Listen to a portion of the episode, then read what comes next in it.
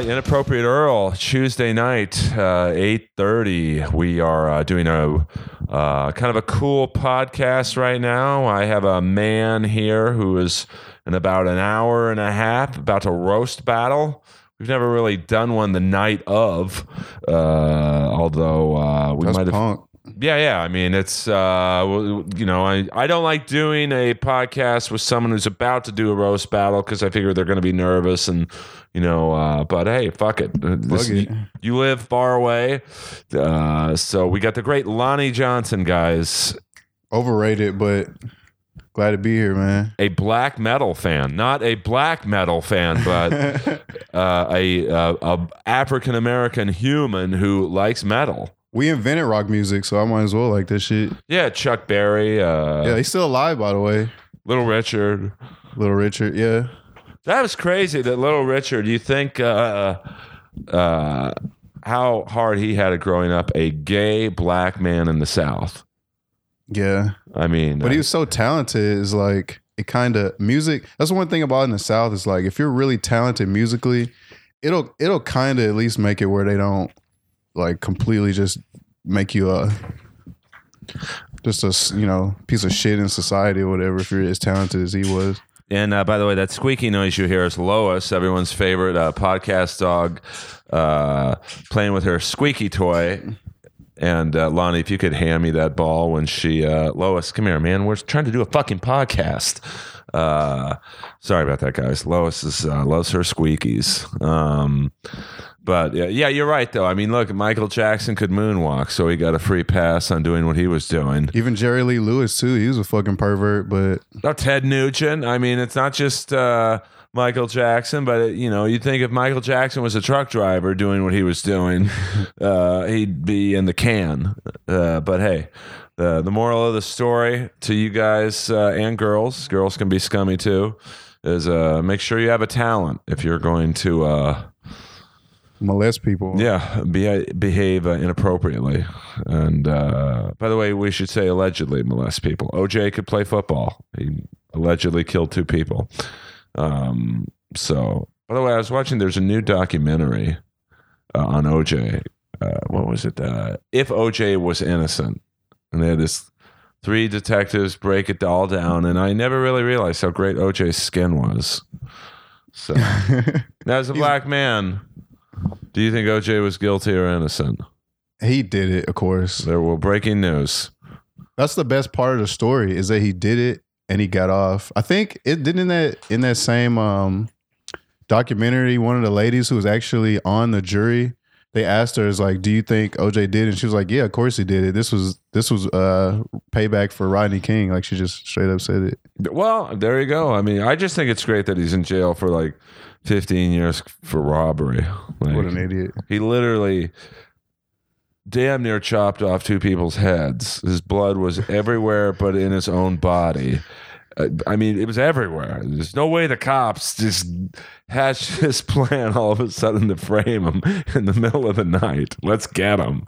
Uh, but You got to give Johnnie Cochran his props too for oh even yeah, even making it even given a little bit of a shadow of a doubt when the whole world was like he did it.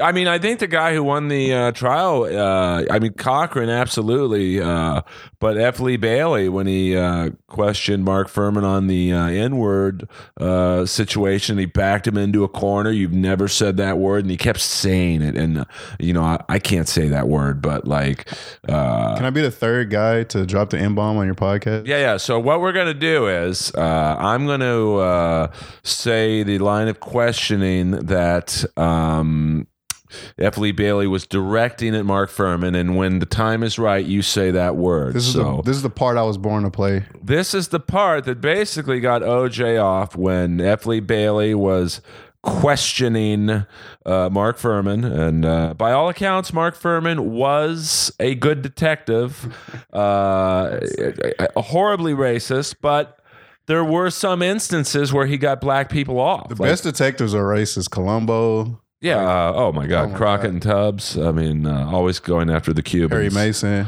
Um, so this is uh, our reenactment of that uh, trial uh, transcript. So, Mr. Fuhrman, you swear on your life that you've never said the word, Nigger. you've never referred to a group of African American or African Americans as. Niggers. So, am I to understand you correctly, Mr. Fuhrman, that you are saying right now in a court of law under oath you've never said the word? Nigger. Well, there you go, guys. So uh, that's the third time in inappropriate oral history that that word has been said uh, on my podcast. The First time by a black dude though, right? the great Jeremy Paul. The second time, well, I won't say who the second time was because he's probably trying to, uh, you know, get that credit off of his resume. but it was a white guy, and uh, after he said it, he's like, "Hey, man, you're gonna take that out, right?" I'm like, "Nope." And uh, I'm gonna no. use it again, but just no hard R. Well, it's just it's it, it it's like you know I told this story before. The first time I heard that word, uh, I thought it was a compliment. No, I mean I was uh, I was playing golf and uh, my uh, uncle I pl- shot uh, bogey golf on the front nine of Bel Air Country Club uh, from the men's tees, and you know I was 13. I didn't really uh, practice a lot. I just said fuck it, I'm just gonna whack the ball around. So that's pretty good score from the men's tees on a legit uh, PGA uh, Tour uh, golf course. Uh, I think the 1976 U.S. Amateur was held there, so it's like a legit. You know, it's not a putt putt course, and uh, I ran home. I told my uncle Jim that uh, you know, Uncle Jim, I just shot uh, bogey golf at Bel Air Country Club, and he looks at me and goes, "Earl, that's Nigger. golf." now, not knowing what that word we gotta meant, take this on the road, bro. I, oh, it's great because I can't tell this story on stage, and it's a great. That s- sucks. Actually, that's not a bad story, dude. but it's a great story because it shows you the naivety or, or stupidity that I had. And so the next day, I go down to the caddy yard. Of course, they're all black down there, maybe one or two white guys. So out of about 40 people, you've got two white guys, maybe a few Mexicans, rest all old school black guys.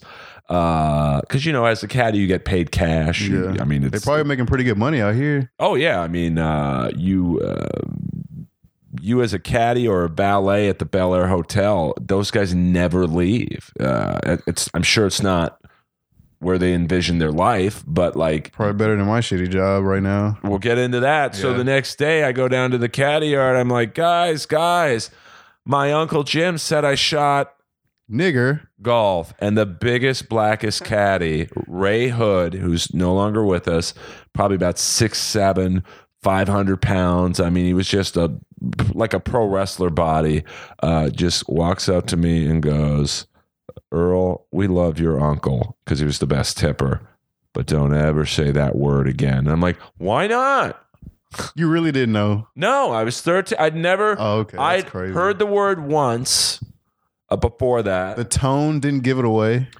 1978, I was 10 years old. I'm at a movie by myself, Century City, at the Plitt Theater, which is no longer there. Uh, I was watching Escape from Alcatraz.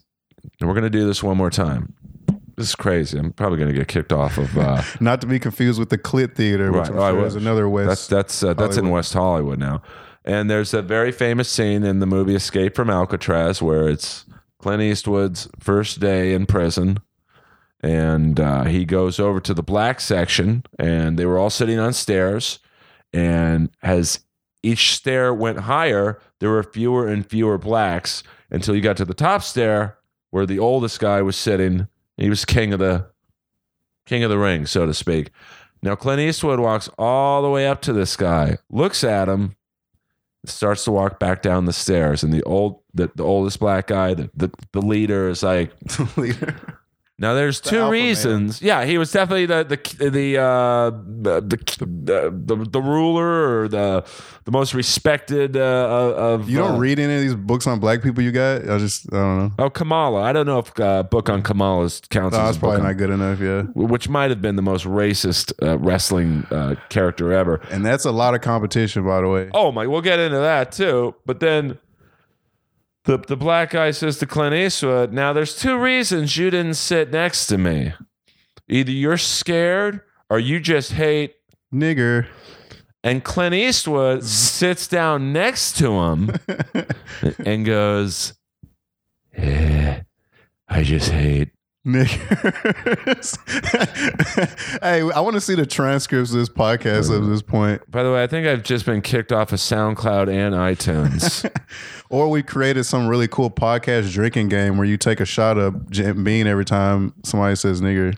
well, it's really the worst word, I think, in the English language, but uh, I think really it makes fun of white people as being so fucking ignorant or Oh, yeah. whoever. Yeah, absolutely. Like I I mean Whoever uses the word. Yeah, I mean, I think the greatest explanation for why the word makes white people look so bad is because like black people don't need it. White people need that word.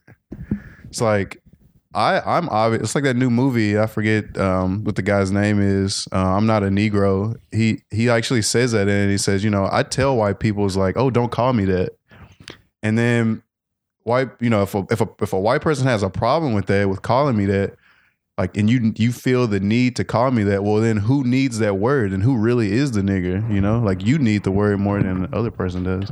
Well, it's like, uh, I mean, I'm, I was uh, raised Catholic, but I'm uh, technically Jewish because my mom was Jewish. So, you know, every time I hear, you know, uh, I mean, I can't tell you how many times in high school, which was a Catholic high school, that I would hear, "Hey, Skakel, let's go Jew, Jew down the ticket broker for tickets to the hockey game." And yeah. I, I, that's why i can't honestly i can't criticize you for using the n-word because i use the word jew derogatorily almost every day. Like I've never said the N word in public.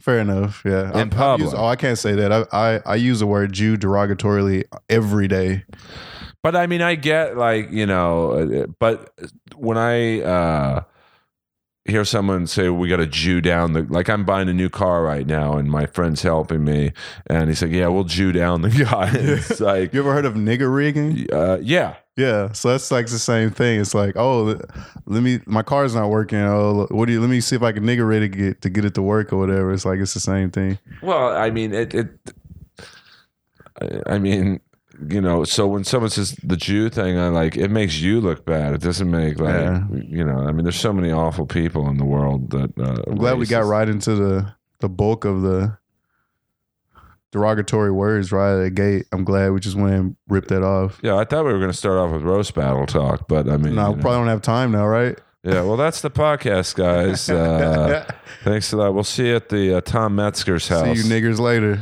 Yeah, well, uh, so, and it's funny. I play uh, the character. I used to, you know, when roast battle started, I was the house racist, uh, and then me and uh, uh, my lovely uh, friend Whitney Rice, we were the house racists.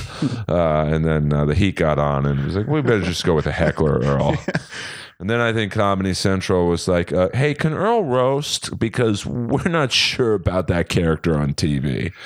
So um, luckily, I can roast, and uh, you know, In my opinion, because you know I'm from Memphis, I'm from the South. Like the house hater or race, whatever, but just the persona would. I mean, you would sell out. You would sell out, um, like FedEx Forum where the Grizzlies play. You would sell that shit out all the time. People couldn't get enough of that. Well, That's I why I want roast battle to get more popular down there because I feel like if just that aspect of it, not even the roasters, just hearing how the hater, like, I mean, because we all know it's a it's a a gag, you know, we all know it's a it's a persona, whatever. I mean, I would those hope people would be mesmerized by this shit. Just that this guy has the freedom and like, and everybody, and they're like, oh, this man is loved for being the house hater. You know, everybody loves, you know, the house hater. Well, I mean, I think uh, you know, it's always like so laughable to me that someone would think a show hosted by Brian Moses, a black man, would uh, like really have a racist, you know, maniac. And you take cues from him all, you know, the Yeah. show. Like, are you kidding me? So it's like, uh, and you know, I'm really the furthest thing from racist. I know, I know. Usually, when someone says that, they're racist, but like, you know, I'm not homophobic, but uh, we got to get rid of these fags. Uh, I was raised essentially for half my childhood by a black uh, caretaker. Oh, So you know, and he was the first person who ever died in my life that like I was affected by. So like I'm like, you know, very uh, I don't know. You know, I'm cool with the brothers. You No, know? actually, I didn't know that till you battled Benji, and I get the, I guess he had a joke, a, a long ass joke about it, yeah, and and that that, was how I, I realized it. I was like, oh shit, I never knew that. I started to well up a little bit because Oh yeah, he got it got kind of deep for a second. I remember, and you were laying on the floor at the time. It was like almost like one of those well, I had to uh, psychiatrist moments. You know, that was a very uh, hard battle for me to take because Benji Aflalo is one of the the top uh, Comedy Central writers. Um, and I knew he was very capable of beating me. Uh, and uh, we're dear friends.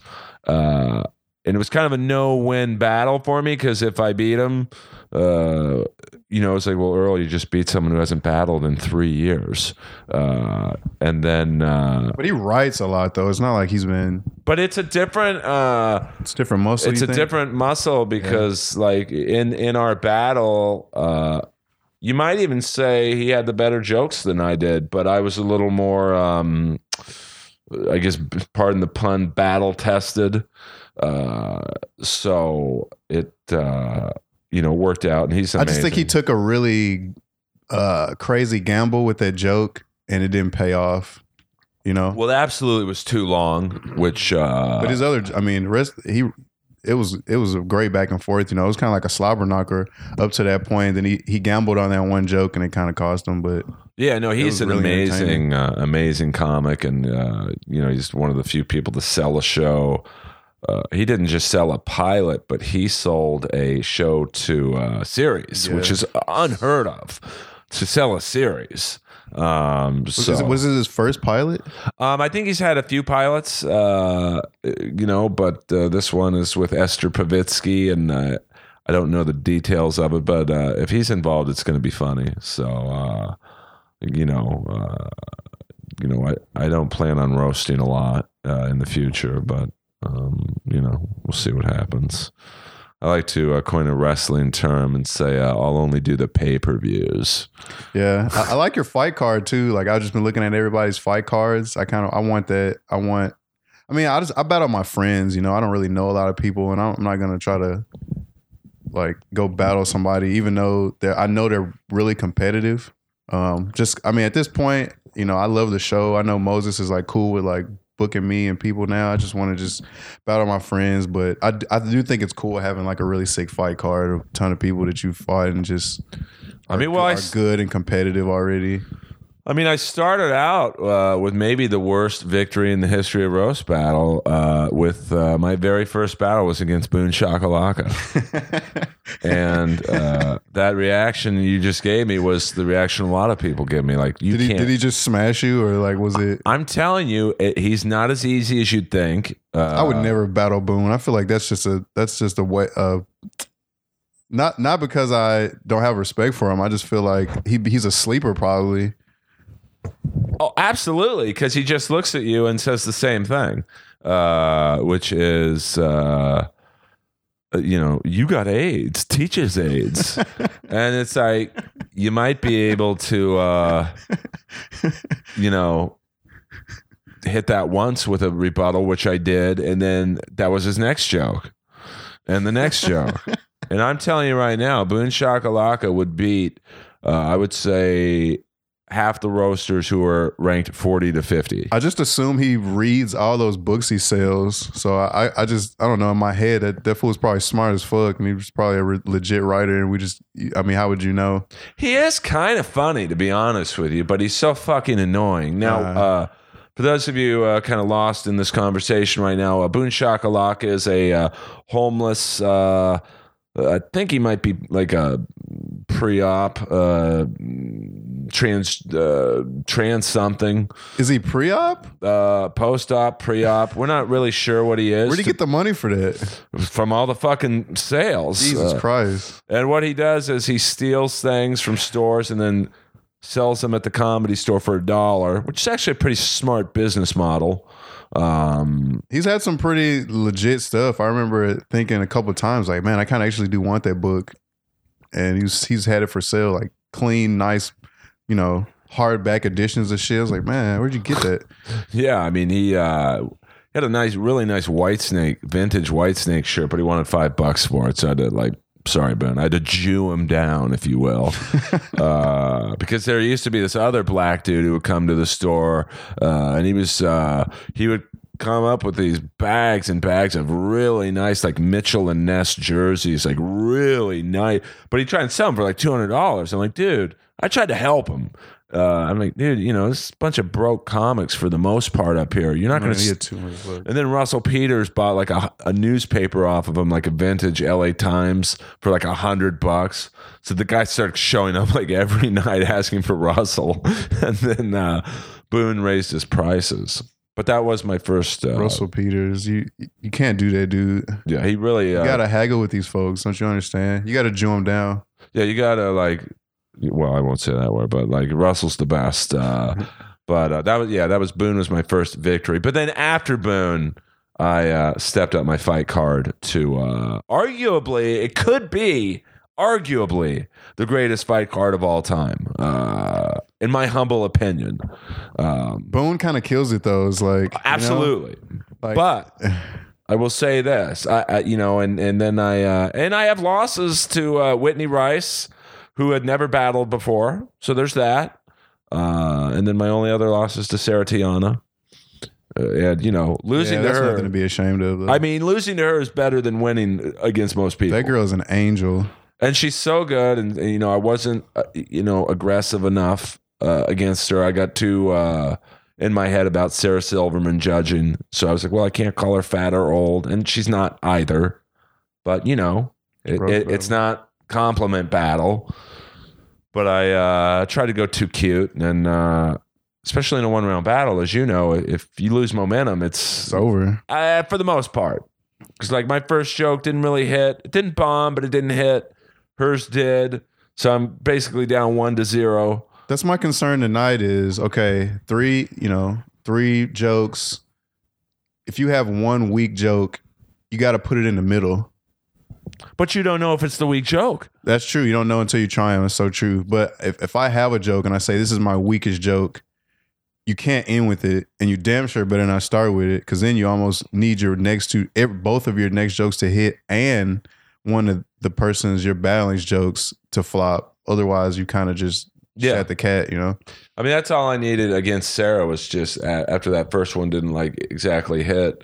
Was like, God, I just hope one joke doesn't do well because I'm like the king of rebuttals. Uh, well, Doug, I would say Doug Fager is the the king king of rebuttals, but uh, you know, I'm that, that's my best thing is rebuttals, and she just gave me nothing to. Uh, is very smart. Uh, but in, but that's what I love about roast battles. It's such a strategical show. Oh yeah, absolutely. I, think that's I think that is my favorite part of it is just the battleship element of it. You know, it's just like they don't know what you got, you don't know what they have. It's almost like you have these cars, they have these cars. and it. I mean, it is the, in my opinion, the world's greatest joke writing showcase. Oh, absolutely. And it's not, you know, it's joke writing in the most high pressure, uh, or joke telling, I guess, in the most high pressure form. Uh, I Telling, mean, yeah, telling. You know, and it's not just you're in a packed room, but you know, you're you got to deal with all the elements of like me yelling shit out.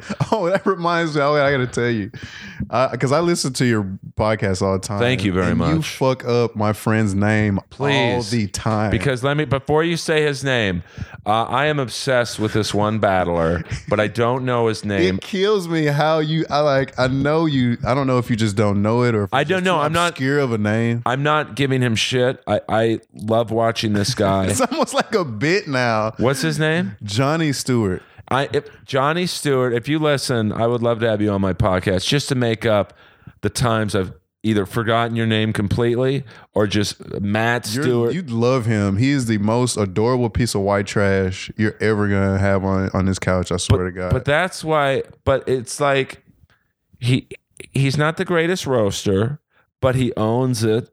And he tries hard. He, he goes in there with a good attitude. Um, He- he's he's like Dice Clay, dude. I swear, you meet him. I don't. I know he wants to be Dice Clay, but like he he embodies him in so many ways, and he's just he really is just a just a social deviant, you know. And he doesn't. He's not apologetic about it or anything. And you know, I, I- he's at the he's um we do the Flappers open mic and he's there all the time. You know, I love him. He smoked me out so many times. He's like, I can't even hate him. There's nothing I. He drops the n bomb almost every open mic, and I can't even talk shit about him because he's just so adorable to me. But like, I listen to your podcast and you fuck his name up every time. and It's just so funny. but it's really not um done on pur I just you know uh so many and he doesn't do it that much. Uh Johnny Stewart. He actually has a battle coming up. I can't wait. Yeah, he's battling a, a chick. You'll- I'm sure if you see this chick, I'm sure you'll recognize her. What's her name? Kellyanne Sattler. Oh yeah, she's like a roast battle fan. Like Oh, she's yeah. always there. She's the roast battle fan. She And- might, and she's battling. yeah, I didn't. Yeah, she's doing comedy. She's she's a comic now. She's like she's she's getting more fucking spots than I get. She's doing it, and she's battling uh your boy Johnny Stewart. Do we know when this epic battle is uh I think it's like April or something. I mean, a lot of people want to do it. You know, I, I and she's been to the the, the show a few times. She's so- invested enough in the show. She deserves to to be able to battle. In my but it's not as easy as it looks. I, I will tell you that much. Uh, you know, it, it's the uh, judges. you like the wave, uh, Meyerowitz. It's like it's like running through a gauntlet, man. Really, that's the only way I can describe it. If you if you want to put yourself through it, more there's a lot of the payoff is worth it. Oh, I think so. I mean, I I, I know for me, uh, it's helped me. Uh, I, won't I won't say it's the reason I got past at the comedy store, but I I think it helped uh, Adam. Uh, you know, see me do well every week. Usually, I mean, it's one or two weeks I you know bombed. If but- Tommy was still there, do you think battle he would have passed you with battle? No, because that sh- I don't think it's any accident that uh, roast battle happened on Tommy's off night. Um, because Oh, uh, did it did it bubble up after he left? Well, uh, Tuesday nights, uh, th- there used to be uh, in the main room. I don't want to say it was the Black Show. Oh, Phat Tuesday, right? It was Phat Tuesday, and then uh, I think there was, it became something else after uh, certain things happened Yeah, there. see, I never got to go to that. I was listening to because I listened to the Comedy Store podcast, and um, Guy Torry was on there talking about Phat Tuesday, and I was like, because you know, I, I'm never at the store really unless I'm battling, right. and um, I, I mean, I've been a few times. Actually, I have a funny story about my, the first time I went to the comedy store. Tell it. But um, Phat Tuesday, man, I really wish I had got to see that because I, I mean, from way he described it, it was like all these like Eddie Murphy'd come through every now and then. There'd be like Chappelle. yeah, I was like, man, like, like, how does that happen? Was Tommy there when all this like blackness was fucking happening in the other room? Uh, let's just say this. Uh, I think there's no accident that uh, Tommy's off night was Tuesday. um, you know, uh, he's He not here. stomach it. Um, you know, I, I uh, he's not here to defend himself, so uh, I'll just say that. Let's just say I think He would have loved this podcast though, because we've dropped the M bomb probably Uh, Oh, more yeah. time. He, he he really enjoyed this episode. I think. I mean, I tried to, uh, you know, he was never going to pass me to answer your question. He said he was on the podcast. I don't believe him. Um, you know, um, but, but what can I do? I mean, luckily, uh, you know, Yeah. uh, Well, I'm new to the store. Like everything I know about it is just from Roast Battle and just. But the very first time I went to the store is probably like two years ago, like right when I started comedy. right. And this guy, I had just met him. He's like friend. He was like my wife's friend's boyfriend. And he was like, "Oh, I have tickets, you know, to the original room." And I love Ron White. He might. I think he is probably my favorite comic. He is, if everyone in LA or in comedy would act like him, there'd be no fucking He might be one of my favorite people in Hollywood. I don't even know, but I love Ron White. So Ron White was going on, and you know, I love celebrities. Like I'm, I'm from the South. Like I never see celebrities. I go to comedy store and it's like fucking mecca for comics. So it's like, sure, why not? So we go. Uh, we're, we're in the original room. I actually got to see Eleanor Kerrigan too, who I really like, and you know, I'm enjoying myself with him. He goes outside, you know, the bar, the patio bar. He walks out, and this is a little Mexican guy. He's like five three, and he gets in the argument with these two black guys. I, I've never seen. I don't know if they're comics. I don't know what they're if they're just you know people come to the store or whatever.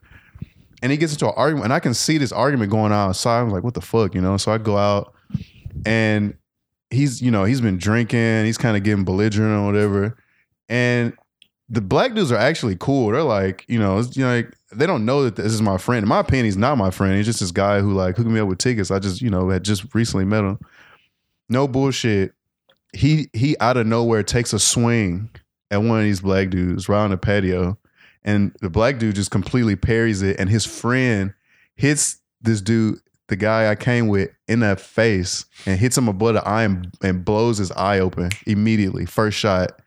And I'm like, man, like, what's the deal? You know, like he's drunk, you know. So I, and he's bleeding all over the patio. I wish I know this is on some comedy store security camera. I wish I could get the tape. It'd be awesome.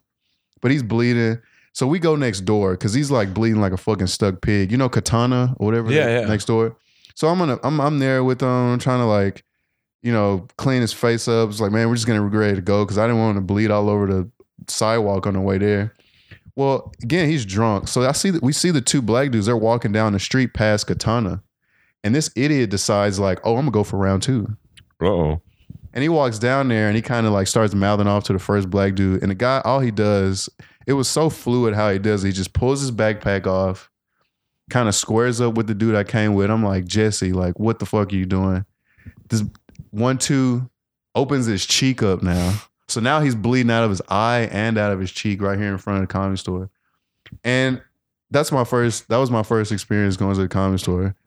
Mine is that I think it was the greatest night I've had in comedy. Like seeing Ron White go on, Bobby Lee, Eleanor Kerrigan. I think Andrew Santino went on that night too. It was my first time ever seeing him. He was awesome. Oh, he's the best. And uh, And uh, Theo Von, I think, went on that night too. He was awesome. I mean, it's a great uh, time to be up at the store, and uh, you know, just the lineups are like so good. I mean, even you know, you know, like when I go on, you know, toward the end of the lineup, it's still I'm following someone great. I'm bringing up someone great. I mean, it's it's really uh, and roast battle. I think had a lot to do with that. You know, it made it. Uh, you know, roast battle was like you know uh, the first show after Tommy's uh, era that was like, hey, we got to go to the store, you know, Tuesday nights. I mean, it's hard on a Tuesday night to get people out. It's it's selling out though every Tuesday now. I it's never not sold out. That's crazy. Um, you know, it it does well on the road. Uh, It's the only show I'll ever be on, or I have been on in my short career in comedy that has sold out. It's Yeah, I mean, because of me, obviously, but well, I mean, the battles are great. Uh, you know, and that's what's going to keep the show going. You know, uh, you know, it, it's it is a joke writer showcase. Uh, I think you know now people realize that you just can't get up there and kind of fuck around. Uh, I mean, last week there was one uh, battle that you, you could tell the guy clearly didn't know what he was up in for. He didn't really prepare, and uh, you know I'm busting his balls. Jeff Ross is busting his balls. The waves killing him. Uh, you know uh, the judges are killing him. You know, and it was just like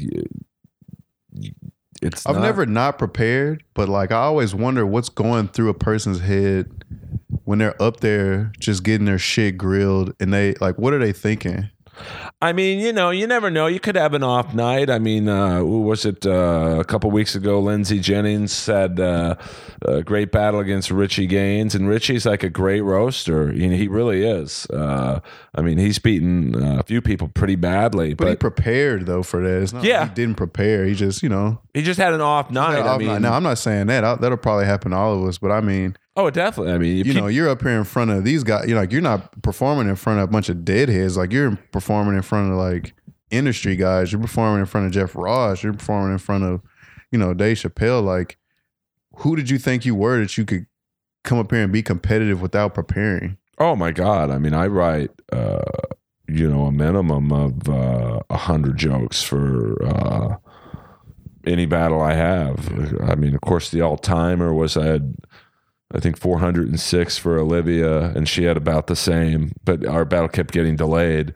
But I knew how good she is. I'm like, I'm not getting embarrassed, you know, Yeah. uh, or Benji. You, you really have to ride for Olivia too, because she's like she's adorable too. You know, it's like you gotta. That's like another thing you have to kind of that's like another thing stacked against you with her because she's she's like you know the crowd's gonna like her. Oh, they're gonna love her, and she's so likable, and like she talks about you know uh, a few bad things that have happened in her life with a smile on her face, and like uh, you know you can't. Uh, I notice the people who lose to her, uh, they attack her, and it's just such a big mistake. You can't attack her. I really had her picked against Tom Berry.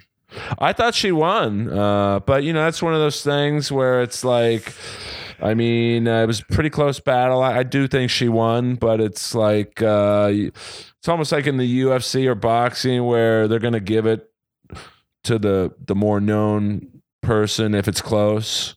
Uh, Have you read this Kamala book? I have to know like Oh, it's a great book. what's it about? Like just is it is it an autobiography? Yeah. Is it just oh okay. I have, uh, for those of you who don't know, I uh, have uh, probably about seven or eight books on my uh, coffee table. Uh, none of them uh, deep. Uh, I have a Burt Reynolds biography, Shep Gordon's Burt biography, Bobbie Brown, the uh, not the singer, the uh, the video vixen, uh, Stephen Pearcy from Ratt.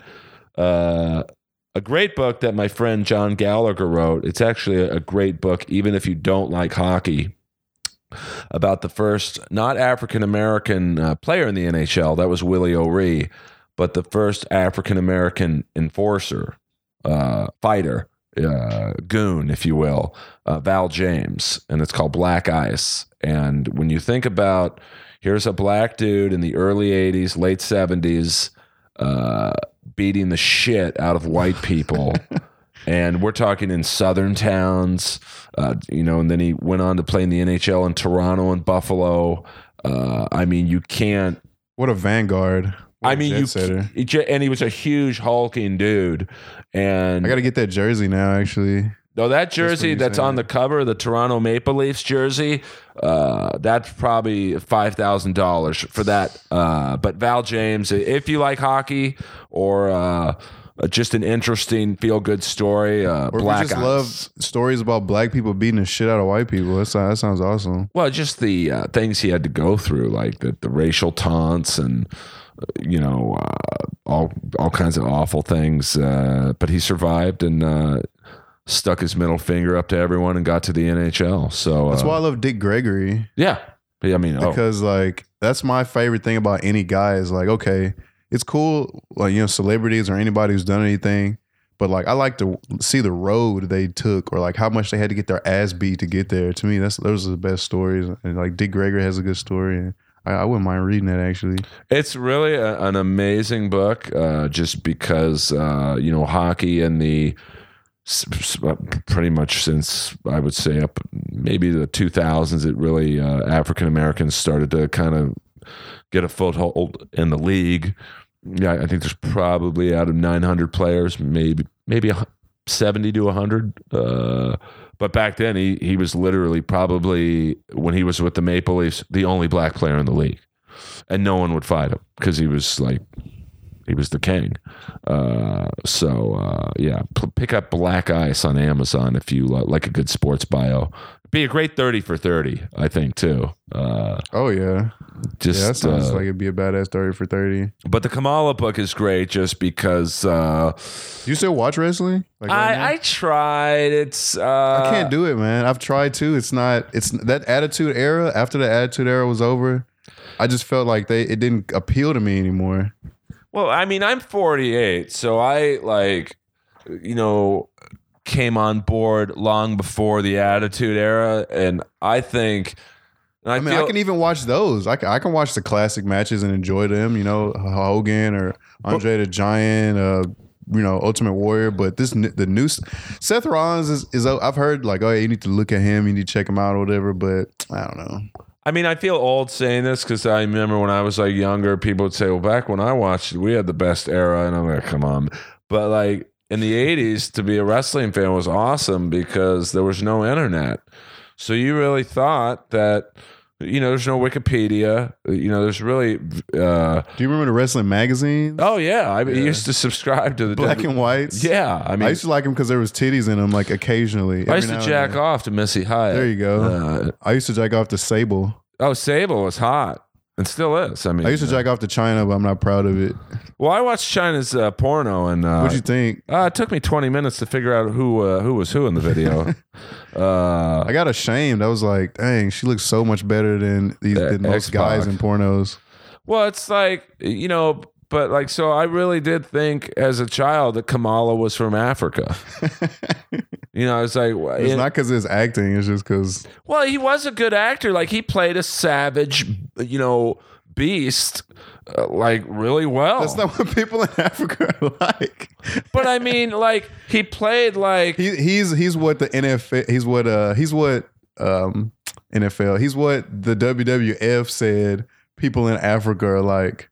but like you, you know like when i watch king kong you know the, the original king kong like and they had like the tribesmen jumping up and down like Oh yeah, that's what. Yeah, he was good at. That. he was basically playing that i'm like wow that's crazy how'd they get this guy over here uh, and then i met him uh, at the olympic auditorium and uh, he's like hey man my name is jim i'm like no it's not You're Kamala. I was Do like- you even do you talk? I was like 11, and uh, I, I uh, my dad took me to a WWF event at the uh, what was it, the Olympic Auditorium, which is now a Korean church, and uh, he left me backstage, which shows you my dad's parenting skills.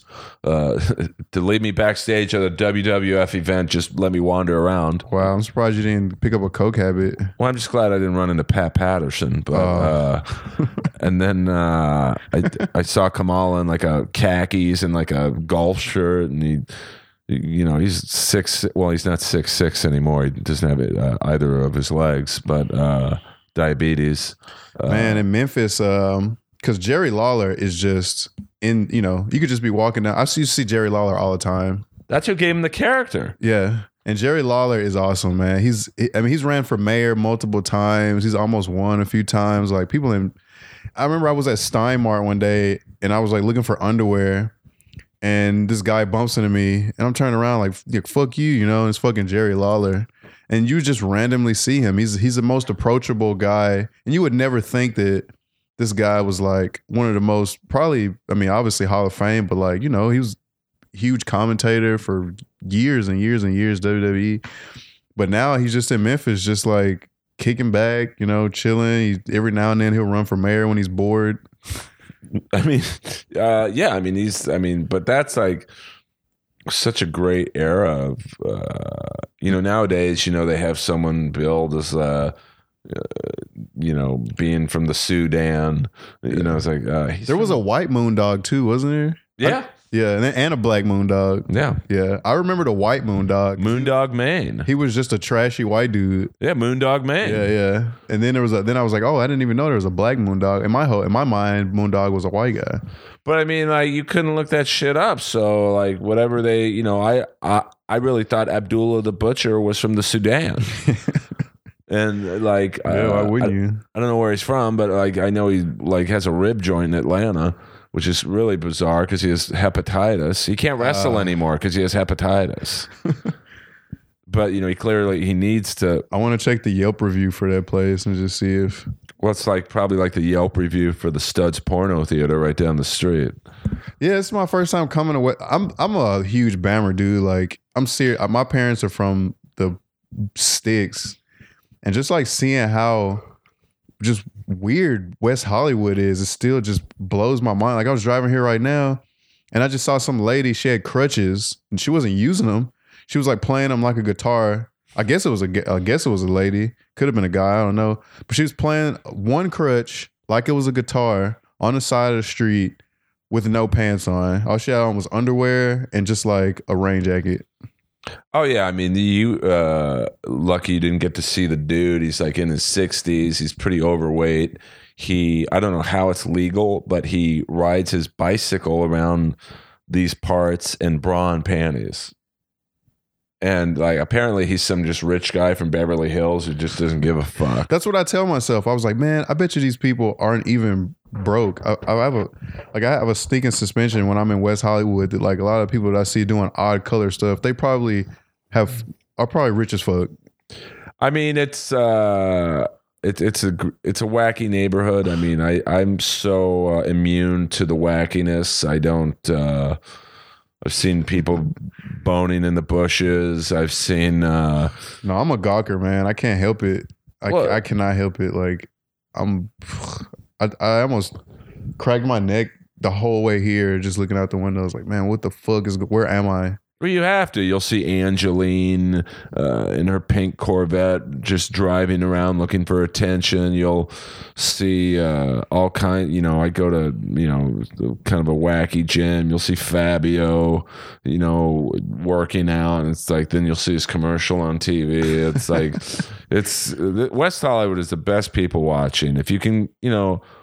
Stomach the the the wackiness of the neighborhood, which a lot of people can't. You know, Yeah, it's not that bad. It's not. I mean, I haven't seen anything that I thought was disgusting or anything. It's just Oh, so no. crazy. I mean, I'm the only straight guy in this building. Everyone's cool. Really.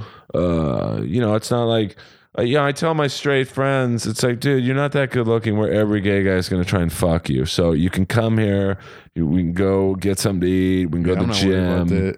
that. Uh, but what, so you're from, where are you from, dude? Originally, um, well, I was born in Memphis, Tennessee, but um, I was raised in like a small town in Mississippi, like northern Mississippi. And Right. what brought you out to LA? Um, I okay, so I met my wife in Memphis. She went to University of Memphis, and I was going to like community college, and we met. And she's from Cerritos. She's from like Orange County, Bought my car there.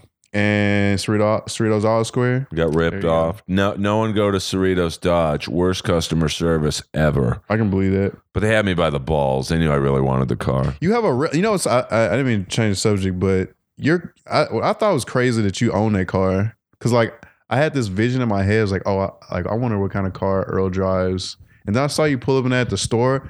I was like, that's I've, I've seen that red Magnum before. I was like, I didn't know it was Earl's car. I mean, I uh, I think uh, like seven, 2007, I did like a Doritos commercial. So I got a like a you know decent you know chunk of change, and uh, you were just like, I'm just gonna fucking. I don't- on a. yeah, I mean, I I, I uh, Did you get the sport package? Uh, I got. I. I was uh, looking back now. I'm like. I'm being Jewish. I'm like uh, such a bad negotiator. Like I basically walked in and said, "I want the highest end Dodge Magnum you have with everything on it. I want every conceivable option." And uh, they, you know, wheeled this thing on it that looked like a Ferrari station wagon. And I'm like, "What does it need?" It's like. Dude, it's got everything, and I basically just cut them the check for the amount the commercial was uh, for. Yeah. But uh, you know, not not the best way to negotiate. But uh, Anyway, I was just gonna say a lot of people where I'm from have that same car, but it's all black dudes. That's why I was like, wow, it's kind of ironic that. well, it's definitely a black dude's car, like especially when you see the uh, the auto uh, uh, sound store sticker across the front, and uh, you know, I was like, like, yeah, this this like Jewish guy I know who's like rich at rich, you know, like well, I don't say rich, but like comes from fairly wealthy background, you know. I mean, you know, I, I'm I was uh, you know I was I'm I think I'm upper middle class from the standpoint of I don't have to worry where my next meal's coming from. well, when I heard like this guy is associated or like you know somewhat related to the Kennedys, I wouldn't be like, oh, and he drives a red Dodge Magnum. I was like, but that's that's just that's just my ignorance or whatever. But anyway, Well, no, I mean, I live my life. The the greatest thing about my life is I'm not one dollar in debt. Like Oh, I, I owe that's the shit. nothing. It's the best. Like I, uh, you know, I have a. Uh, You're not a slave. Yeah, I mean, I have a uh, uh, a palatable mortgage here. You know, I can afford it. Uh, my my car is paid off. Uh, I, you know, uh, I don't. I live my life by one thing. I don't buy anything. I can't. Uh, I have to worry about Yeah. buying. Like if I like a nice pair of shoes and it's five hundred dollars, I can't. I don't want to. You know, I, I don't want to. Uh, I can't afford five hundred dollars shoes, so I don't buy them. I buy two hundred dollars. That's a great. that's a good philosophy. I mean, I think if everyone lived their life like that, uh, There'd be no Jewish. Uh, yeah, there'd be no uh, fucking Jewish uh, agents. Uh, you know, so I, But no, I think you should. I think you should take your because I saw your um improv. Uh, your improv. I think you did like twenty minutes for like Jeff Ross and like Irvine. Oh, yeah, yeah, like That. And I was think the whole time I was watching, I was like, man, if if like these if these people in like the South like could just because I mean I'm sure unless they go on YouTube and Google it like they wouldn't see it you know like they would that shit would, they would love that shit they would I love mean- just like just just like your I don't know I mean, I'm a character, you know. Uh, I don't. Uh, just the character you portray on stage like I feel like it would go over really well because like all those dudes on there are jokesters and they like you know kind of they like to you know that you tease the the like homosexual stuff and you tease like everything but at the same time you just kind of make it seem like it's obscure like it's, it's different I mean, I might come off as homophobic, you know, by saying uh, like I have a new joke. I talk about uh, a dating app uh, I'm making for people with full blown AIDS called uh, Last Partner, and uh, like on the surface, oh my God, that's that's a kind of homophobic joke. But uh, but they're all but that's the thing they all are they're all homophobic but they all are t- you know how it's like the more the more you pretend to hate something inside you actually want to be around it But You know I'm what I'm like the yeah, I'm like the least homophobic. I, I mean, I live literally on the gayest street in West Hollywood. Uh, you know, I'm like I am a member of two gyms that are pretty gay. Uh, my one of my best friends is the you know the great Samir Suri. Uh, who's uh, the great roast battler himself is uh, as gay as the day is long. yeah So uh, mean, I've never met him, but I um I've seen some great. of his roasts. He's funny. Uh, so now let's get into a little bit. Uh, who your roast? Now this will air tomorrow, so uh, you know, uh, So I will have either been defeated at this point or I would have won. right? We're not giving any secrets away. What is your strategy? Who are you battling tonight? Well, this guy's my friend, first of all, so we're just gonna shit on each other. That's the plan. Is just like we know too much about each other. Uh, Josh Michaels, it's like a con- he's done he's done some stuff. He has his own podcast. I don't want to plug it because fuck Oh, his you can. podcast. No, fuck his podcast. Uh, I'll plug my own podcast. yeah. What, what is your podcast? Uh, me and me and another uh, my first battle. Uh, me and Tony Asar, we started a podcast. It's called All Black Podcast. oh, Yeah, and uh, I- I mean it, it, it is it is fairly political, but like we have complete opposite political views. Like he's a radical Republican, like he's a libertarian, like he's a, a, black Trump. dude. Mm, he doesn't like Trump though, but he's he's like a radical Republican in the sense that you know he wants the Republican Party to change on shit, and I'm the opposite. Like I'm kind of an anarchist in the sense that like I don't even believe in parties and stuff a lot of time. But we both uh, know a lot about politics. We both know a lot about history, and we kind of like bring that into the show. And we you know we have bits, and we you know we talk about pussy and shit. Like it's you know. It's a it's a cool podcast in my opinion. We- We're only two episodes in, but like we're And where uh, can people listen to it? um, we're we're on SoundCloud right now, but uh, episode three is gonna be on iTunes.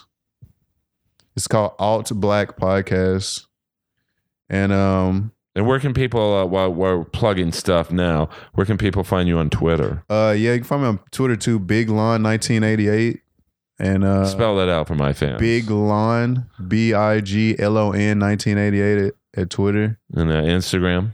Uh, I don't really do Instagram. It's just a bunch of ratchets on there. Good But for you. I mean, I did. I mean, you got to do. I mean, listen. I, I try to, but there's just so much pussy on there, man. It's like distracting. I mean, if I wasn't, uh, if I didn't have a podcast, I would literally have no social media. There's even man pussy on there now. I go on. It's like, cause oh, you know who I do respect though, Lindsay Jennings, because that girl is using social media to the fullest. Shout out to you, respect. Oh, Lindsay's the best. Uh, you know, I mean, she's uh, she's a marketer, man, and why not? I mean, uh, if you look like she does, uh, Oh yeah, there's plenty of guys who uh, are into that, and that's who you want as fans. Yeah. Like, Instagram, and I'm gonna use I'm gonna use the the N word without the hard R, but like Instagram, if you if you want to find some thirsty niggas with Whoa. extra money, watch out. that's the place you need to go. Instagram. That's you need to market yourself on there. That's where you go. Why do you think that is? Cause it's just so accessible, man. Like you just click an app and you just scroll down. I mean, like some girls are actually have, you know, I mean, she has like her own Snapchat and stuff, but like I know other girls who have even marketed themselves into book deals and got on shows and stuff purely from Instagram, purely just from like putting their ass shots on Instagram. Oh yeah, I mean, I know. Uh, you know, people. Uh, you know, uh, this is back when Vine was happening. That you'd have to pay them if you wanted them in your Vine video. You had to pay them like five grand because they had like a bazillion followers. So the first, my only loss in Roast Battle is to a Vine guy, and I that that haunts me. Kevin McNamara. He's cool though, but man, he but he's like a he he was a huge Vine guy, and I actually wrote a joke about it, but I didn't get to use it because we didn't go to OT. But man, I was like, I did not want to lose to a Vine guy. Cause I, I I talk I, I have like bits where I just talk so much shit about people who who were like Vine people because it was like a sub it was like a sub community and then like they were getting acting roles and stuff from Vine. And I guess just the hater in me was like, that's fucked up, even though I kind of respect it in a way. I mean, you can't. You know, it's an old saying, but don't hate the player, hate the game. I mean, Yeah. you know, I, I've been on uh, things where it's like, uh, you know, I should have gotten things, but other people were giving them uh, instead because they were fit the whatever that the executives were looking for. So, Well, no, I don't mean that. Like, I, I would never hate on somebody for getting something. It's just like Vine was just so com- easy, you know? It's like so fucking easy, you know? 12 second videos, you know, you just do a million of them and throw your face out there a million times and you can get on. I don't know. Well, I mean, I, I found most people couldn't put together a funny uh, six second video on Vine, and then now you've got Instagram and Facebook Live, which is, I guess, all, I don't know if it's unlimited uh, Oh, time. I think but so, yeah. My God, it's it's painful. Uh, I love Facebook Live now, though. I mean, I would love them if they were funny. I don't I don't like comics on it. I like all the other stuff. Like they have Saturday morning cartoons now. You can watch like X Men Saturday morning. I've been watching all this political stuff. Like I go on there. Like I- you know my best roasting exercise. What? Uh, Sean Spicer when he does his uh Facebook when they when CNN posts the the uh press conferences. I just go on there and troll him for an hour and just think of every joke I can think of and just put it on there.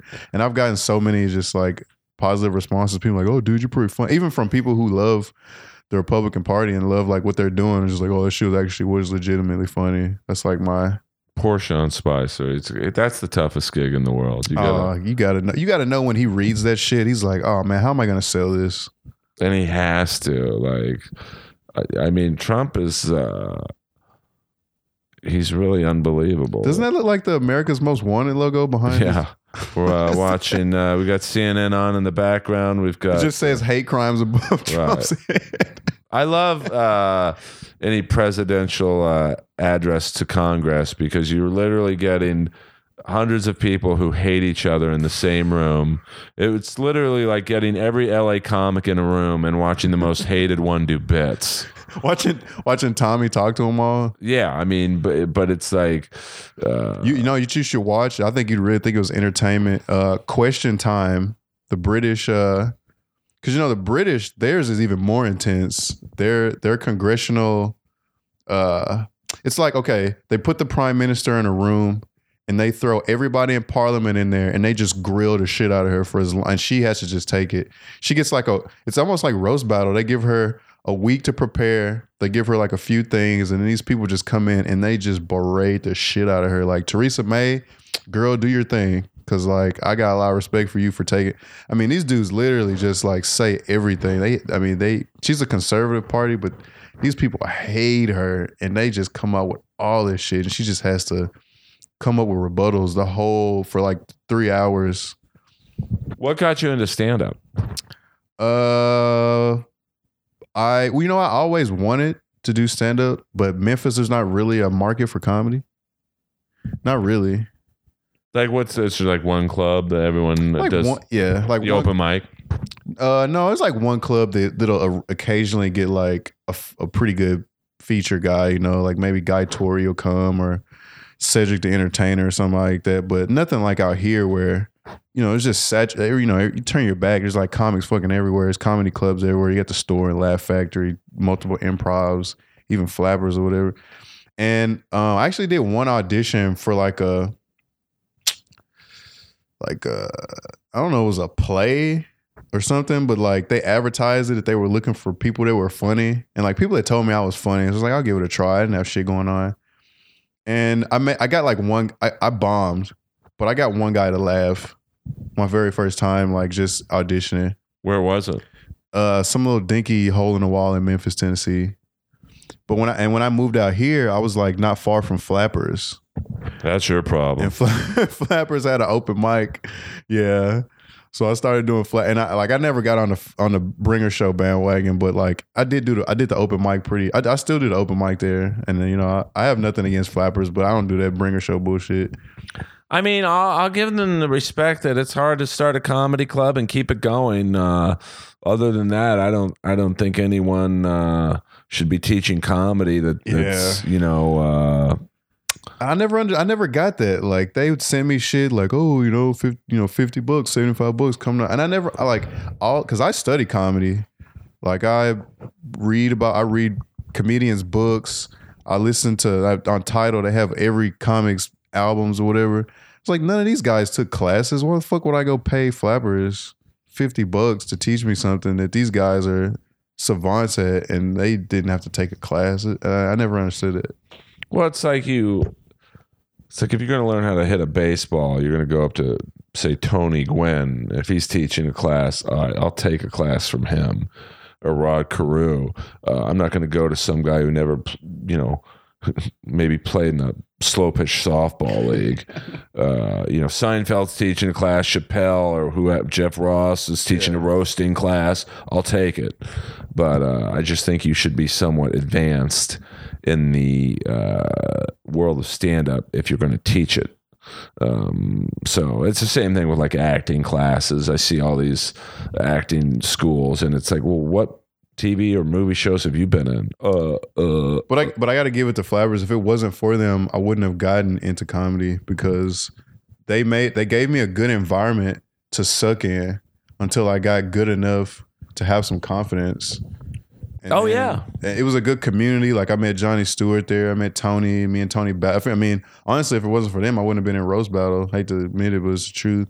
Like he challenged me because we were at Mike's and he had because you know Tony Tony's ba- Tony battled a few he he he um he battled like Quentin Mascatolo who's a great guy Yeah. I think he's moving back by the way oh, good. He's a good dude. he's yeah I think he's gonna I mean if he hadn't moved he would have probably been on road to Roast Battle or the show in my opinion I mean, you never know. It's like uh, it's uh, in terms of you know what gets on the, the finished product, the TV show. It, it it's uh, you know I'm I'm not really uh, involved in, in how they. that's just my opinion I feel because I, I think he's really good and he has a good look I know that stuff's important too when it comes to Oh TV. yeah, I mean it, but it's tough though. Like you know, he's he's kind of a, a white dude, and it's like they got enough white guys doing it. yeah Uh, no, I mean, I mean, like you I know, know what you mean. it- It's like you know, uh, I mean, look at season one. You had you know three or four guys who basically looked the same. Me, Mike Lawrence, K. Trevor Wilson.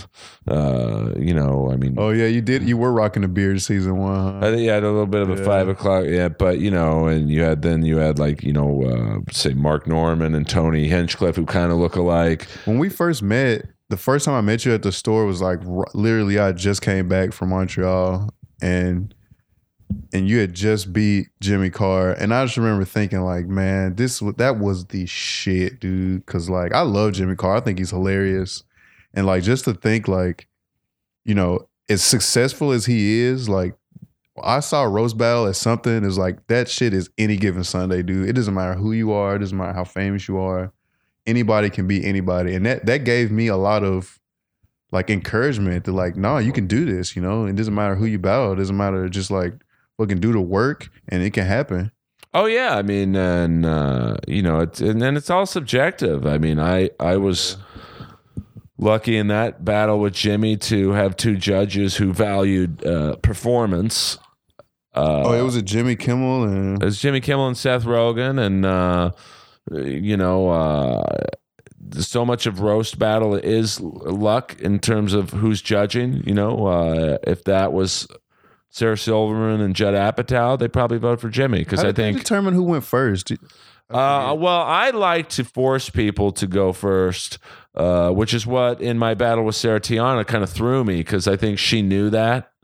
And she threw it to me. She's like, Well, Earl, why don't you go first? And when someone says that, you can't back down. yeah because it makes you like a bitch. Bitch. You know, yeah. So like That's so true. uh that happened to me in my one loss is like he was just quickly like, oh, you go first. because it's a real power. It's like two dogs pissing on each other. it's whoever like That's a good analogy. but you got to kind of bully uh, for lack of a better word the, But the other ironic part is that makes you you're actually the bitch because like you're you're waiting for the reaction instead of being the guy to like throw the first punch. But I, but I also think it, it depends. Like for me, I'm better at rebuttals than actual jokes. Uh, admittedly, like you know, I can write some good roast jokes, uh, but I'm much more comfortable having someone say, "Well, Earl, you're this," and then I can go, "No, well, you're that," and uh, I think. Uh, you know, it's paid off in every battle, but the uh, Sarah Tiana battle because she knew I didn't like to go first, and she uh, I won't say she made me, but like, you know, she. Uh, It's definitely from from there's been a huge gap in the strategy. Like it, there was a lot of strategy in that first season, but now watching the second season, like everybody up the ante. The New York people up the ante and the LA people up the ante. So it's like it's so crazy to think where it's gonna go from now. Well, yeah, it's a lot of people compare about the seasons together, and uh, I mean, I would say season two had more overall roasters. Uh, you know, I mean, uh, but I think my season had uh, the higher end roasters, like you know, uh, you know, like this season, you know, you didn't have outside of Todd Barry, uh, who was Oh, yeah, see what great. you yeah. uh, you know, you pretty much everyone else was a roaster. Yeah. Uh, where in my season, uh, you know, uh, Ralphie May's not really uh, a, a technical roaster. Um, you know, Steve Rannazzisi's uh, an amazing comic, but not a roaster per se. Uh, but I think my season had like, you know, Jimmy Carr, Sarah Tiana, Mike Lawrence, uh, you know, Tony Hinchcliffe, uh, and you know the the first guy that I beat, uh, Tom Ballard. I don't think people realize how good he is. Um, I, like in my opinion, I thought he beat. You know, there was an untelevised season uh, of roast battle. Uh, it was called uh, Roast Masters. Uh, so uh, I thought Tom had beaten Jimmy Carr in that in that season. So he's a lot of people don't realize how good he is. There's a lot of people that didn't make it on this season too, who I think are Oh yeah, I like mean, Nic- like uh, Nicole Amy Schreiber. I think she's pretty really She's funny. great. I think she Um, probably would have got pretty far. you know, it's uh, Her rebuttal game is pretty sick too. you have to. I mean, because you got to figure everyone's going to have good jokes uh, for the Yeah, most at that part. point, yeah, Uh, of course. You know, when you get to that level, one bad joke in that whole program. Yeah, I mean, you look at this season. I mean, Jay Light's great. Anna Valenzuela's great. Olivia's amazing. Um, uh, you know, Scott Chaplin's great. Zach Amico's that great. reminds me, you got to battle Zach Amico because I think that would be that would be a really good. You know how how two personal like when you see two roasters with two similar personalities, it's usually kind of like a good chemistry for a good battle. And I think Zach Amico because I think he's hilarious. Like I listened to his podcast with um, Luis Gomez, and I think that is funny as fuck. oh, he's awesome. It's great dude. Uh, I think that that would be a legit battle. Didn't you call him out on the? Yeah, but I was kidding promo? around. You know, I was just doing some shtick that night. I mean, it does bother me, like the New York. I want to use the word schmuck more often and not sound like an asshole when I do. I think that's such a funny word. oh, it's a great word. Schmuck. I mean, it does bother me the New York battlers, and I'm not really speaking of anyone in particular, but like I know they think they're better at roast battle than we are. Do they really think that though? Or is it just absolutely. a- I think they think they're better writers, and uh, but, but doesn't it make you a better? And I, I'm not saying anything about New York because a lot of those guys I like too. I Oh, they're like Zach. killers. Yeah, so I'm not I, like anybody out there who's thinking I'm talking shit about the New York battles. I'm not saying that because I watched I watch Roast Masters. I know those those dudes are good, oh, I mean, but I feel like a better writer uses word economy and like you know you know I'm like to me it's harder to to squeeze a joke down to to four seconds and still have that bite and that meanness and that and it be super punchy whereas them you know it's not you know it's not such a big deal to go and tell a 12 second joke crowd doesn't care Oh, I mean, there. I mean, Zach Amico's amazing. Scott Chaplin's great. Uh, Mark Normand's a killer. Evan Williams, that dude's bad. Yeah, Evan Williams is great. Um, Jessica Kirson is great. I mean, uh, Christy Cielo is really fun to watch. That's Uh, gonna. That's so. Are you? Are you? I heard that. Um, there were rumors of me going back there, but I am not. Uh, uh, that's not what I was gonna say, but it was good to know though. I well, I mean, they're doing the New York versus LA. I think it's in like two weeks, where you get a couple of LA but guys. it's gonna be on you. I heard. Um, it's gonna be on- Gomez said it was gonna be on YouTube too, Yeah. though, not just on Gas Digital. But like what they what they don't understand is if it wasn't for LA roast battle, they wouldn't have a current TV credit. that is the truth, and they It's need just to the respect, truth. They need to respect that because And it's you like talk all this shit, but I know y'all are kissing those uh Comedy Central credits right now. yeah. So when you get that check from Comedy Central, you know, think, wow, if Brian Moses uh, doesn't start roast battle in LA, uh, you know. And we do it every week out here, and there's five, six battles every week. You guys do it every two weeks. and we took your champ. Mike Lawrence is ours now. Yeah, and I think Mike is originally someone told me he's from LA. Like, Oh, really? I don't know. I mean, I guess he's. I don't know that. Like, you know, maybe he's not from LA, but like he started out here, then went to New York or something where he had an LA uh, connection. And uh, you know, I'm sorry, but everyone comes to LA to make it. So if we're JP so McDade's on the card tonight too. yeah. Oh, JP's awesome. Like he's him and Connor will be a great battle. Two very similar styles, two good looking, kind of condescending guys. Uh, so it, it's. I mean, New York's got some great battlers. I mean, I do think there's more of us out here, uh, and you know, I think we're more, pardon the pun, battle tested. You know, uh, you And even they've admitted it. I've heard it on uh, Scott. Was it no? Was it Eli? Yeah, Eli Sairs was saying it on uh, Luis Gomez's podcast. He was like, the belly room is more Fight Clubbish of an atmosphere than a stand. yeah, and the Going stand is great. Yeah, I mean, Patrick. I've Patrick. never been, but it's amazing. Patrick Milligan is the best. He runs a stand, but like I think you might have even seen it in season two uh, with some of the LA versus New York battles. We're just our fight cards are better. Like you look at. Uh, you know, like Jay Light. I mean, he's he's battled probably everyone in the top ten, so he's ready. Anna Valenzuela has battled like a lot. it really sucked that him and Frank had to meet so early in the tournament because I, I had a feeling that if I had money, I would have put on either one. Whoever wins that battle between him and Frank is going to win it all. Yeah, and that's like that's the great thing about roast battle is like we were talking about. Anyone can win or lose. Frank before roast battle was ranked number thirty one, and you got on. You know, it's very much like hockey goalie uh, in the playoffs. Like you uh, you take a team, you know, that just squeaks in into eighth place in the NHL playoffs, but if their goalie gets hot in that first round, they can win the cup. Right. And they they might not be the best team, but the, you know, Frank got hot. Frank got hot, and I um because I was at he ran some jokes at uh Hollywood Hotel like the night before the finale, and you know he was writing jokes for three people. That's So he was brutal. running jokes for three people, and he was running the jokes, and I was like, man, this dude is dialed in. Like all he, he already had the delivery perfect. He already had like the sentence stress on certain stuff. Like he was telling one joke about Joe Dosh. I think it was a forehead joke about something about um I don't want to butcher his joke, but something about Joe Dosh's head is like he um added another story so he could think about dicks or whatever. The way he said it, it was so punchy and so and like and all he had was a picture of Joe Dosh, but like to have to to think like, oh, when he's on stage against him, that shit is going to hit. Yeah, I and mean, then when he won it all, to to me and probably all the people who were there when he was running jokes, I wasn't really surprised to be honest. oh no, I mean, uh, I thought when I saw the field, I mean, I thought, uh, I mean, my my pick was Olivia to win it just because uh, she's like the the perfect uh, battler from the standpoint of she's a great writer. She's incredibly likable. She's really fast with rebuttals. Um, And that her little subtlety too, like her little coy way of just burning you.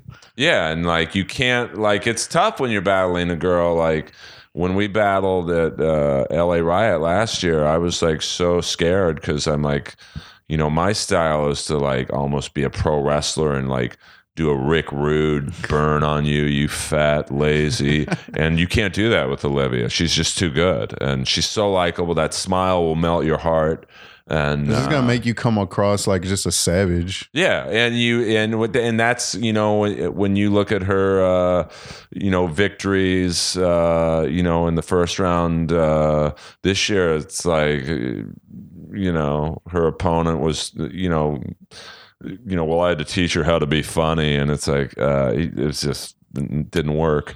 And then uh, you know when she battled Alex Hooper, uh, we did a special show at the Hammer Museum and uh, and Alex Hooper's the LA champ, and he's amazing and one of the sweetest dudes in the world. Oh yeah, I think Uh, that, my, that was the first night I met him too. The night I met you, and I was like, man, these dudes are like every bit as nice as Yeah. I would hope all LA comics are. They're not. And then I found out that was bullshit. Was like at least I, I mean it's just nice to meet little gems. You know, you meet people. It's like, oh, that dude is legitimately Yeah. cool. You know, like I have Frank. I mean, you're Oh, great. yeah, Frank's cool. You know, Frank Moses is great. I mean, the Wave, they're all Yeah, great. no, I mean, all uh. I mean, I, I've met a bunch of LA because I'm not an LA comic. I'm barely a comic, but like I'm I'm definitely not an LA comic. that's a But, good thing. I've met I've met it to me it's 50-50.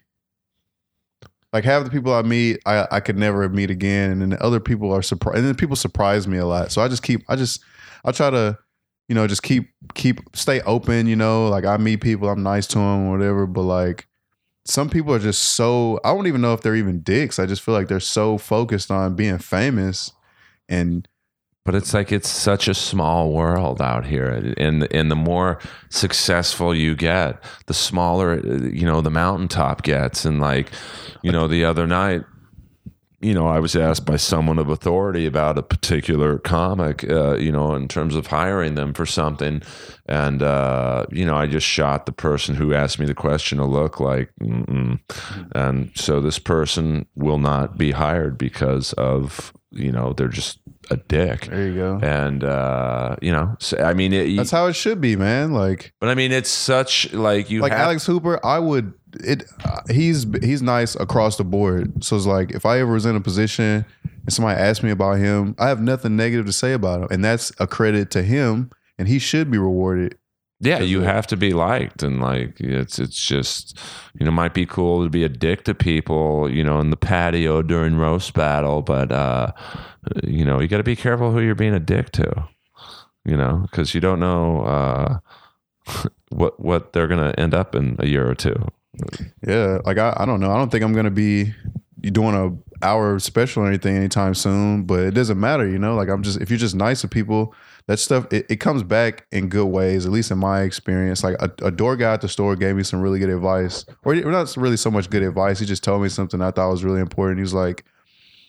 He was like, "Oh, uh, yeah, don't, don't, uh, you know, this guy, this guy behind you is a name dropper or whatever. I hope you're not." And I just told him, I was like, man, I don't know anybody, you know, like I don't even have any names to drop. I don't know anybody. He's like, keep it that way. I mean, you should be nice to everyone. uh, Yeah. You know, uh, you know, just it's just a way, a good way to live life. But you know, it's especially in the world of comedy. Like, you know, it's like that shampoo commercial. You tell two people, they tell two people, and if you're a dick, it just spreads around so fast. Uh, but uh, we've got to get you ready for your roast battle. Uh, which is in under an hour. So, uh, Lonnie, anything you want to plug to the fans? Listen to All Black Podcasts. If you want to see, I don't know if you want to just like laugh and not have to be too bombarded by bullshit politics. And uh, uh, follow me on Twitter, Big Line 1988. Check out Roast Battle. Like so many talented people on there. I like the show showed me so much love. I just want to contribute to it and like let every, let anybody know. Like just just watch the show. You'll. I mean, you can't not like the show. The show's been hot for like three years and and which is crazy when you think about it how hot that show's still after I mean just being a bunch of open micers for the most part. Just I don't know, watch Roast Battle, All Black Podcast. All right, guys. Lonnie Johnson, he's a good dude. So follow him on the appropriate sites and uh, inappropriate all on SoundCloud and iTunes. You know the drill. Leave a review if you haven't done so already. And uh, Lonnie's a good dude. So become a fan of his. Follow him and uh, roast battle every Tuesday night. Go on uh, i think verbalviolence.tv is you got the top rankings you got the roast report and any uh, late breaking news. And uh, a lot of people are asking me when my next battle is uh, don't worry about it. It's coming. And uh, revenge is coming even sooner than that because daddy has a reach. I might be completely unknown in the world of stand-up comedy but a lot of people love daddy. And those people are in a position to hire you and fire you or not hire you altogether. So you should think about that